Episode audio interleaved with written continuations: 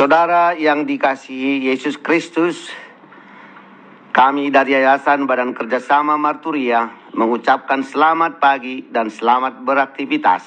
Kita akan mendengar lagu pujian dari buku Ende.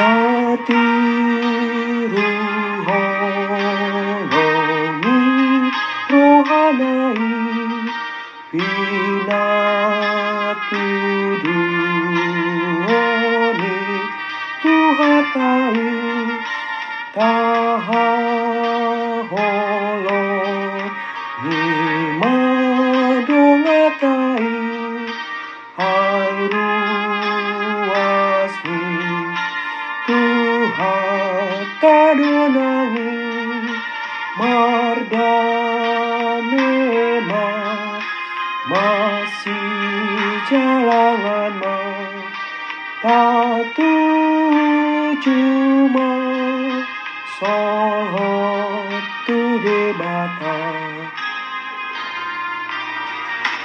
Ayat Hayati Yesus penebus Yang dinyatakannya kepadamu. Kasih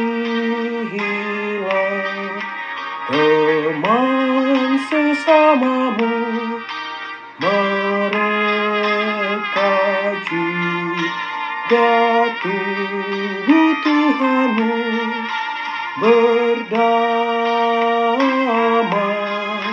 dengan saudaramu berjalanlah bersama Tuhanmu.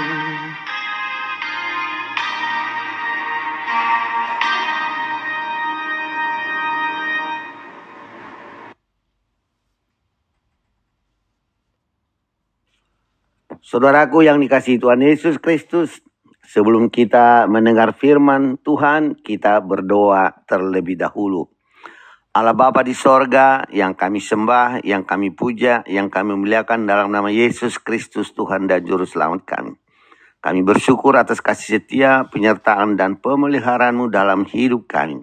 Kami rindu Tuhan untuk mendengar firman-Mu, karena firman-Mu kekuatan kami dalam menjalani kehidupan ini. Berfirmanlah engkau Bapa kami siap mendengar dalam nama Yesus Kristus kami berdoa dan bersyukur. Amin. Saudaraku yang dikasih Tuhan Yesus Kristus, ada pun firman Tuhan yang akan kita renungkan pada pagi hari ini tertulis dari Imamat 25 ayat 14. Demikianlah firman Tuhan. Apabila kamu menjual sesuatu kepada sesamamu atau membeli daripadanya, janganlah kamu merugikan satu sama lain. Demikianlah firman Tuhan. Adapun judul adalah Allah melihat segala sesuatu. Saudaraku yang dikasihi Tuhan Yesus Kristus, kitab imamat ini berisikan perintah Tuhan yang harus dijalankan bangsa Israel bila mereka sudah tiba di tanah kanan, terutama menyangkut peribadahan. Mereka harus merayakan tahun sabat yaitu setiap tahun ketujuh. Di tahun sabat mereka tidak boleh mengerjakan tanah. Mereka juga harus merayakan tahun Yobel. Setiap tahun ke-50, tahun Yobel harus menjadi tahun pembebasan. Setiap orang yang sempat menjadi budak harus dibebaskan. Jika tanahnya sempat dijual atau digadaikan, di tahun Yobel semua harus dikembalikan padanya mutlak menjadi miliknya sehingga nampak pemilik tanah itu adalah Allah. Saudaraku, dalam proses pengembalian tentu ada perhitungan. Semakin dekat tahun sabat atau tahun Yobel tentu harganya akan semakin murah. karena si pembeli hanya bisa menggunakannya dalam sisa waktu sebelum tahun sabat dan yobel. Dalam hal itulah Tuhan mengingatkan agar dalam semua jual beli itu jangan sampai ada pihak yang dirugikan. Jangan merugikan satu sama lain. Tetapi semuanya harus berjalan dalam takut akan Tuhan. Ayat 17. Saudaraku melalui ketentuan Allah ini kita diajak untuk memandang harta sebagai amanah Tuhan sehingga kita harus menghindari praktek yang merugikan orang lain dan memastikan penerapan keadilan dalam setiap transaksi. Prinsip ini juga harus ditetapkan dalam lingkup keluarga dengan memperlakukan anggota keluarga dengan adil.